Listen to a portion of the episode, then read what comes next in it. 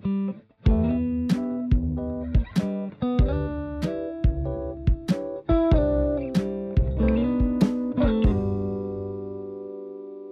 位听众朋友，大家好，欢迎来到发现明道 Podcast，我们经典说书人的第七集。大家都知道，经典说书人，我们过去一直以校友他的作品哦作为我们的主题。那今天当然也是请到了校友，这个校友我对他印象非常深刻哦。我还记得有一次我载他回家，他的家在清水哦，所以呢，呃，浩仁应该是我们很熟悉的一个校友哦。他是陈浩仁，两千零八年进国一，二零一四年六年一贯毕业离开明道。呃，那一年他是一个风云人物，为什么呢？因为这一群两千零八年开始在明道进入多元的整个教育的一个平台的这样的一群年轻学生，经历过很多的不同国际交流，包括跟对岸北京、上海的学生的交流，也跟新加坡学生的交流，也经历过我们开始进入论坛的时代，也成立了我们的清流社，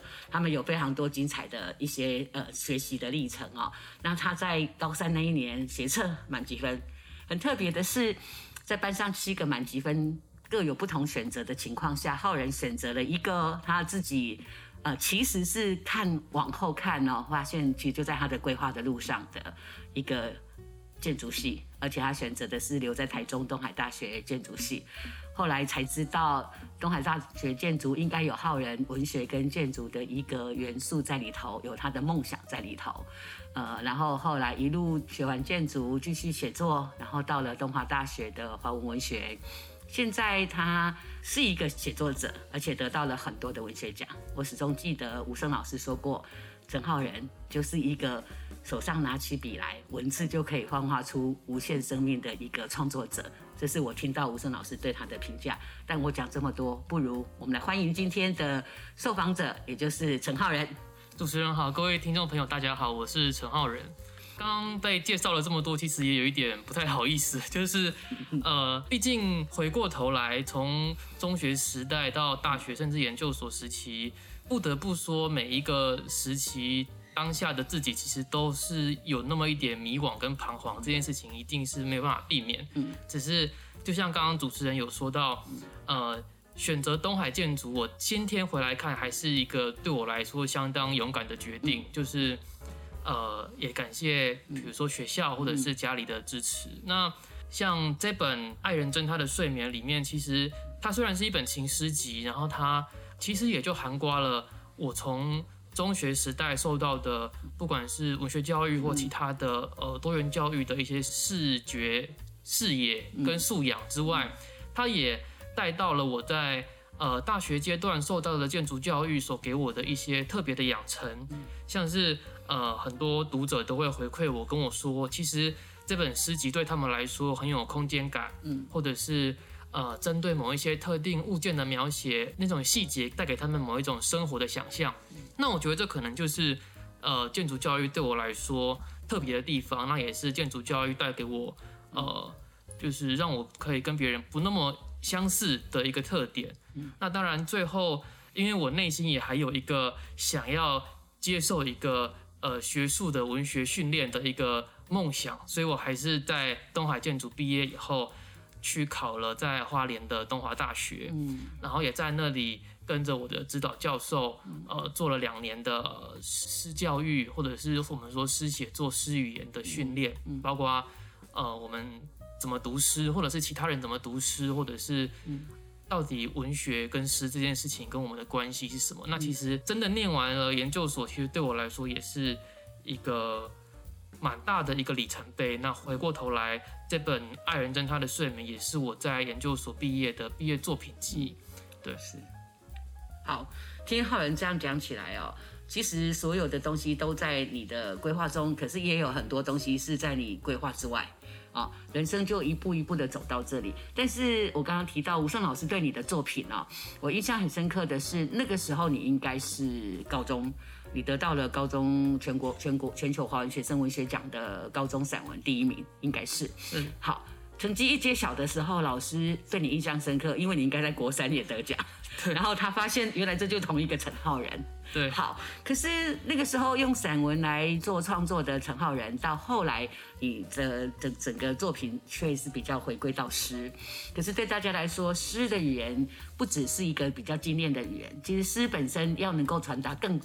丰厚的意象，甚至他要能够 touch 到读者的心，可是又不能够有那么多的那太多的白描，甚至太多的直述嘛，哈，所以诗是比较不容易的。那你可以谈谈为什么你会选择诗作为你的创作的这样的一个一个题材哦为主？那你会觉得它很难吗？呃，其实这件事情。因为一方面是从中学时代就开始写作嘛，那如果听众朋友是我们的明道的学生的话，大家都心知肚明，就是 通常呃国文老师会要求大家交一个作品，然后拿去嗯共襄盛举我们的明道文学奖，然后甚至是全球华文学生文学奖。是那呃当然在刚开始接触写作或创作的阶段，难免对我来说没有办法很好的把呃作文。或者是散文这两件事情分得清楚，就是写了一篇看起来有段落的文字，然后有起承转合，然后有一定的字数，那这个东西到底是作文还是散文呢？这样一开始其实我也对这件事情没有那么清楚的认知，所以当然呃，从作文进到散文，好像是一个比较直接而且直观可以想象的一个历程。那它也很直接的。呃，带我就是一个中学时代的小朋友，直接去回顾或者是去想，在这个十几年的短短的人生的开头里面，他到底遇到了些什么事情？他其实是一个呃很直觉性的、很感受性很强的一件事情。嗯，那其实我开始写诗也是一个算阴错阳差吧。就其实我一开始也觉得诗很难懂，然后我我没办法读诗，就是好像。我我没有那个 sense，一直很记得有一些老师会说最难的文类好像是诗，因为它没有没有那么直观。那可是，在我的中学时代，我的同学就有拿一些诗集给我看，然后老师也会鼓励说：“哎，那你也可以写写看诗。”可能是因为诗没有人报名这样，然后 但总之就就开始了这件事情。然后呃，而且我记得清楚的是，其实在我中学开始做诗创作的时候。嗯，没有想象中的顺利，就是他他也受到了很多的呃波折嘛。嗯，就毕竟我们中学养成一定会先接触，比如说余光中老师或者是郑愁予老师的这些我们经典文本的诗语言。那我一直到念完研究所才才才想到，或者是才发现这件事情是，我们会在中学时代模仿这些经典的诗人的作品，是，但是我们没有发现。我们模仿的是一个可能我们五十年前的声音，嗯，但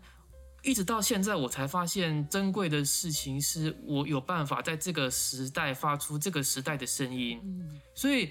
呃很很不容易，就是在中学的时代你接收到了一个呃经典或是正统的的的诗的教育素养，然后试着去模仿它，那当然一开始会惨不忍睹这样，但换句话说回来，其实。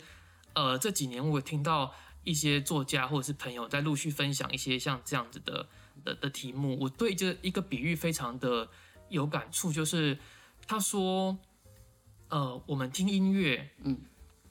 不一定是因为我们懂那个音乐之后我们才喜欢它，嗯，或者是有像林达阳学长就说另外一句话是。你在谈恋爱的时候，不会因为你了解那个人，你才爱他。嗯，就是通常你看到你就爱他，这样是啊，他可能结局很惨，但没有关系。就是这，我也觉得这跟诗或者是跟音乐很像的原因是，你看到一首诗，你你你其实不需要不不用要求自己在一开始碰到它的时候就有八成九成的掌握度，就是你你不你可以放下那个。不安全感就是没有关系，我我没有一定要看懂，嗯，但是我可以感觉它，嗯，所以这件事情，呃，一直也陪伴我到现在。就是如果阅读这件事情，它有它珍贵而且私密也好，或者是给自己启发的原因，也是来自这个地方，就是因为你真诚的喜欢它，所以你会在里面慢慢的读到你喜欢它的原因，跟它真正蕴含的力量。因为我觉得。浩然已经帮我接下来要问的问题全部融合在这这里面了哦。第一个谈到你的创作历程，第二个又谈到了怎么样引导读者来看你的诗集。其实很多人在看到诗集的时候，的确是一开始先会有所谓的三分的畏怯的，会觉得我不知道能不能读得懂。我如果读不懂，我要不要装成很懂啊？因为很怕就是告诉人家我不知道他的语言是什么。可事实上，浩宇告诉我们。你先去感受它。那因为做一个写作者，你很负责任的回到生活，然后你让大家看到当下的世界，所以大家应该也很快可以从你的文字中去感受。那当然喽，嗯，我们今天虽然说要介绍浩然的这一首这一本诗集叫做《爱人争他的睡眠》，光是这个诗集的名字，大家就觉得。不太容易懂哦，可是呢，你却在生活中呈现了两个爱情的样貌，一个是煎锅，一个是电锅。那我们就从这两首诗来谈谈你的创作吧。哦，就是常常笑着说，这可能是跟电器有关系的。然后，呃，因为其实这本诗集里面有第一个第一个小集是叫做《房间诗派》。是。那呃，当初会想这个名字，是因为。像是去年的呃诺贝尔奖的得主是葛律科，他也是一个美国的诗人。那当时候那个诺贝尔奖颁给他的一个说的一句话，是他在他的个人性里面找到了一种普遍性，嗯，就是他可以把他自己的生活写出像是所有人的生活一样，那里面有一个共同的核心，不管我们怎么称呼他，这样是那。其实听到这句话，我也觉得深受感动。就是所以，我好像不用一直很担心，说我的人生是不是不够波澜壮阔，这样我是不是要去一趟沙漠才可以写出就是最好的作品？但其实回过头来看，它可能就在你的房间里面，就是那个重要的事情。是因为那也可能是你感触最深的事情。那所以，房间诗派这一集里面，我也希望。透过描写可能是我自己的，不管是实际上或者是想象中的房间的样貌，然后来达到在我的呃观察里面，其实这个年代的跟我年纪相仿的青年朋友或者是同学们，其实他们不管是在他们自己租的房间里面，或者学校宿舍里面，那其实是跟他们这整个人的心灵天地其实是同样的空间。这样，那讲到这个电锅，电锅其实就是。呃，这本诗集的同名出处就是它只有三行，短短的三行，就是爱人争他的睡眠，那么专注，忘记时间。常常有人问我说，为什么这本诗集要叫做爱人争他的睡眠？那为什么是真呢？嗯，然后我总是会让大家先想想看，他在看到电锅或者是在操作电锅的时候，那个时候感觉到的事情是什么？就是。对我来说，电锅是一个无法控制的东西。嗯，就它不能像烤箱设定二十秒、八十秒，它是一个你就装了内锅一杯水、外锅一杯水，然后按下去，它它会总而言之自己会跳起来，你也不知道到底煮了多久。嗯，而且它在煮的过程里面是有声音的。嗯，它不不不不不不，它它不像其他东西可能越来越安静了。嗯，所以它有一种顽固的感觉。嗯，然后它有一种。呃，起点跟终点的感觉，就是你知道这件事情，你按下去，它有一天会跳起来。虽然你不知道那个东西是什么时候，所以对我来说，呃，感觉一件事情或感受一首诗，有点像这件事，就是当当这个当这个作者或当这个诗句里面给出了这个意象，像是电锅或者是针的时候，我到底真的从这个这个动词或这个物件里面感觉到的画面或是想象是什么？嗯，所以我觉得对我来说，这很像是。可能看到一个我爱的人，他在睡觉，你知道这个睡觉，他有一天会醒，但是你不知道什么时候。然后其实你可能享受看他睡觉的过程，然后他睡觉可能会打呼，就是他他其实是一个有有生命力，但是潜藏的这样一件事情。对我来说，那他就是真这样。所以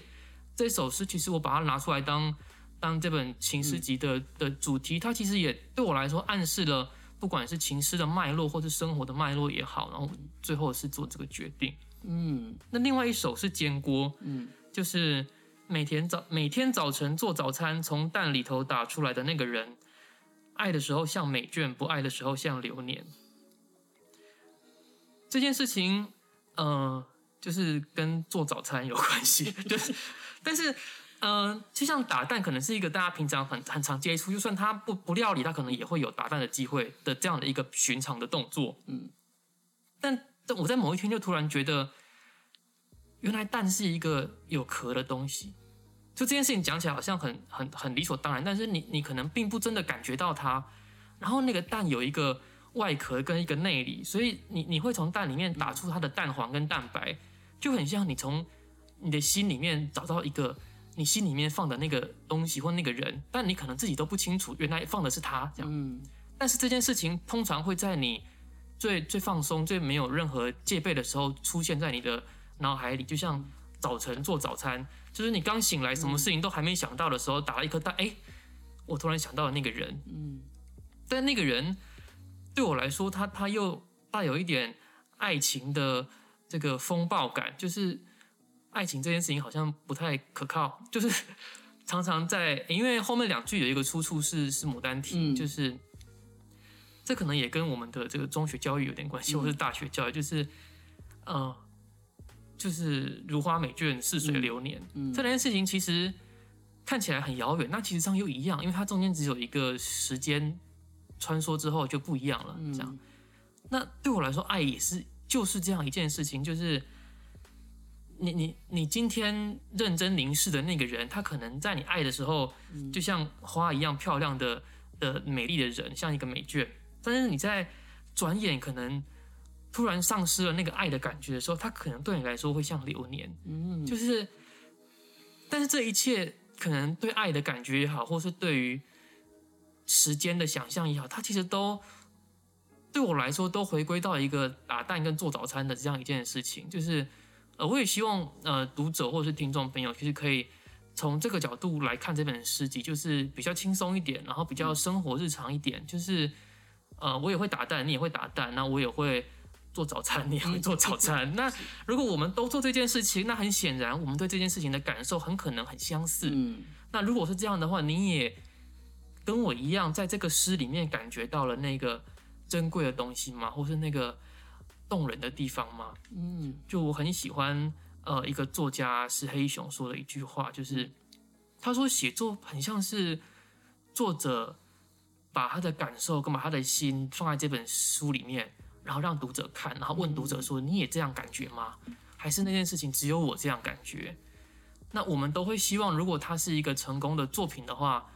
所有的读者应该都可以在这里面感觉到那个巨大的震动。嗯，听作者来讲诗啊，其实一种很大的享受，因为我们都觉得诗这个东西很特别哦。创作者把诗写下来之后，读者就是他的世界了，读者有他自己的诠释方式。可是当我们回来再通听作者来谈他的创作历程的时候，往往我们可以发现到。作者想要 touch 到的是读者的心，那读者能不能够敞开心怀去读这一首这本诗，其实是作者最大的期待。今天很可惜哈，时间很有限，可是也是第一次我们 podcast，其实主持人没什么话可以讲。因为作者很清楚的引导了我们怎么来看待这首诗，回到生活的角度，回到我们在文字上的那种共同的感觉，也就是当下其实你有我有，那我们从这样的一个共同有的生活的步调中去感受到。那些文字背后更细腻的东西，应该是这样哦。没错，没错。嗯，大家记得哦，来看陈浩仁的《爱人争他的睡眠》，它是一本诗集，可是是一个很生活的诗集，可以 touch 到你的心。欢迎大家继续收听《发现明道 Podcast》，我们未来还会继续为大家推出更多的经典说书人。好，那我们就一起谢谢听众朋友。好，谢谢，谢谢浩仁，谢谢，再见。